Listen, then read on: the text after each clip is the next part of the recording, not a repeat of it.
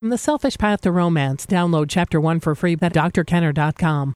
And then if you help me dig it up, you can have half and I'll have half. Is that okay?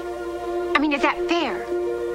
Because if I have half of the money, I can go away somewhere where nobody can find me. Not Russell or my mother or Sylvester, anybody. You don't know what that'd mean. Why, if I had enough money, I might even be able to. And that's from it's a mad, mad, mad, mad, mad, mad, mad, mad. I don't know how many mads, but a mad, mad, mad, mad world. Now imagine that you're settling in. You've been married for a little over a year. And you've got big money problems. You're constantly broke. Now you ask your husband, honey, what's going on? And he says, you know, I admit I waste my money. But he has nothing to show for it. No purchases, no visa charges. One listener said, It's like he's burning thousands of dollars every month. He denies any addictive habits, of course. So when things don't add up, when they don't make sense, what do you do? I'll help a wife in this situation coming up. Now, you meet a guy at a nightclub. He's a good guy, but you don't like his looks. But you go ahead and you marry him because he helps you out with your three kids. But you're not attracted to him in the marriage. He helps you out, he caters to you, and you know he's not your type. So you ask your mom for her advice, and she says, Listen, you got to learn to love him because he's a good man. So you try that route, and you still don't love him but you have two kids with him in addition to your other three kids. Mom is now dead, and you don't like her advice to stick it out, what do you do? And I'll answer this listener's question coming up. I'm Dr. Ellen Kenner, and my show is The Rational Basis of Happiness, and that means that your happiness matters. I'm a clinical psychologist, and even though it's not therapy, this is an opportunity for you to call in and ask me any question that's messing up your life, anything that might help you feel a little better about yourself or put things in perspective or give you some guidance as to what you might do. My number's toll free 1 877 Dr. Kenner. That's toll free 1 877 D R K E N N E R. And let's turn to the phones right now and speak with Barb. Barb, welcome to the show. Hello, how are you? Very good, thank you. Your question is? Um, I'm not exactly sure what my question is. I've been married for 35 years, and my husband's recently decided that he likes to be in bars flirting with women. And, you know, I think it's the whole midlife crisis thing. Um, and he's just recently, this past week, said he thinks that maybe our marriage is over and he wants to move on. Now, I know you can't do anything to make anybody else do anything, um, but I'm just wondering from my standpoint, is there anything that do that would help him maybe think about what he's doing or?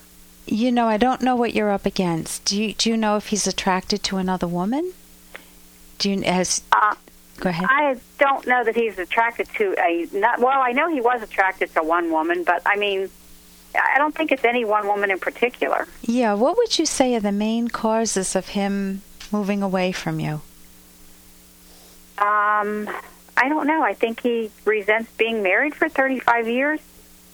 Um, he, he says that I've controlled everything for 35 years, but he he's the type of person that when you ask him, you know, where do you want to go eat? He's like, I don't know, wherever you say, wherever you want. Okay, so he's been real passive in the relationship. He hasn't been a go-getter or a self-starter. No, no, he has not and so he's sick of that and now after many years of saying whatever you want honey it's i'm sick of this you're too controlling and right. you sit there and go what do you mean controlling i gave you many options but you never chose right yeah so are you happy with him as a lifetime partner um i do believe he is my lifetime partner yeah. in what sense in what way does he bring you a lot of pleasure he's a very passionate, caring man. Uh, when he when he is with you, I mean, you you feel safe and secure. Um, we just always seem to be able to really connect. I mean, really deep connect. But uh, it's just grown apart. And you have children, I'm assuming. Yes. How they're grown now, or how old? Oh, they're they're old. They're thirty-two and thirty-five. Okay. Um, so it isn't an issue of having young ones at home or teenagers at home. No. No. Um, has is this the first time this has happened in the 35 years? No, this is actually the second time. The first time was about three years ago. Okay, what helped him turn it around then? I we started going to counseling, and then he said that counseling didn't help him, and he just made up his mind that uh, this was what he wanted, and uh, he told me at that time he he needed some space to decide between me and her, and he it took like a month. He actually went away to go to school for something, and came back, and at the end of that month, he said he decided, and he was going to he decided that he did want to be with me, that it was going to be a decision that he made and he would stick with for the rest of his life. And, you know, he talked to everybody and he knew that that was what he wanted. That was what the right thing to do was. Okay. With him, you know, I might say to him in your situation something like, What would you want to change in our relationship that would be enticing, that would make you want to stay together rather than separate? What do you think he might answer? Um, I don't. I think he would answer this week. There's nothing we. I honestly think that he would answer that there's nothing we can change that would save it. So you're saying at this point, I'm assuming that you're him now. If we stay in role play, okay. You're saying, honey, at this point that there's nothing that that makes you want to stay together in this relationship. You, you're pretty certain you'd be happier outside the relationship. I think the only thing he would stay with the relationship is for the family and the kids and the grandchildren. Okay, so that that would be your motivation then. If he's saying that it's the grandchildren, the family, the holidays, and the rest, then you could say to him, "What about what else could we strengthen to make those values still important to you?" You know, to excuse me, not still important, but to make it so that you could preserve those values. Now, the bottom line is he may do none of these.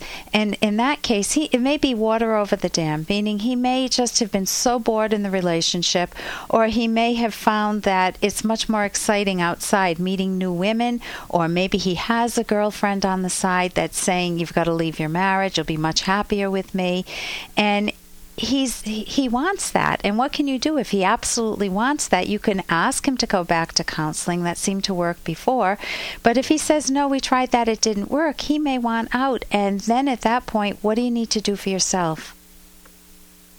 What do you i'm sorry what did you say? What do oh what to, do you need to do for yourself what do I need to do for myself? I need to get on with my life. Exactly, exactly. You have got to find the, the friends that you can connect with through this period. You've got to grieve your losses. You've got to find what brings you pleasure in life, what values, what hobbies, what interests, and then even look for another romantic partner. Maybe not right away, but you need to move on if that's the case. So I would try to reach out to him, but if that doesn't work, I would certainly not for not. Um, not spend too much time in gr- time grieving the loss because you want to value your life moving on. Listen, thank you so much for the call. Give me a call back. Let me know how it works. Thank you. You're welcome. Bye bye.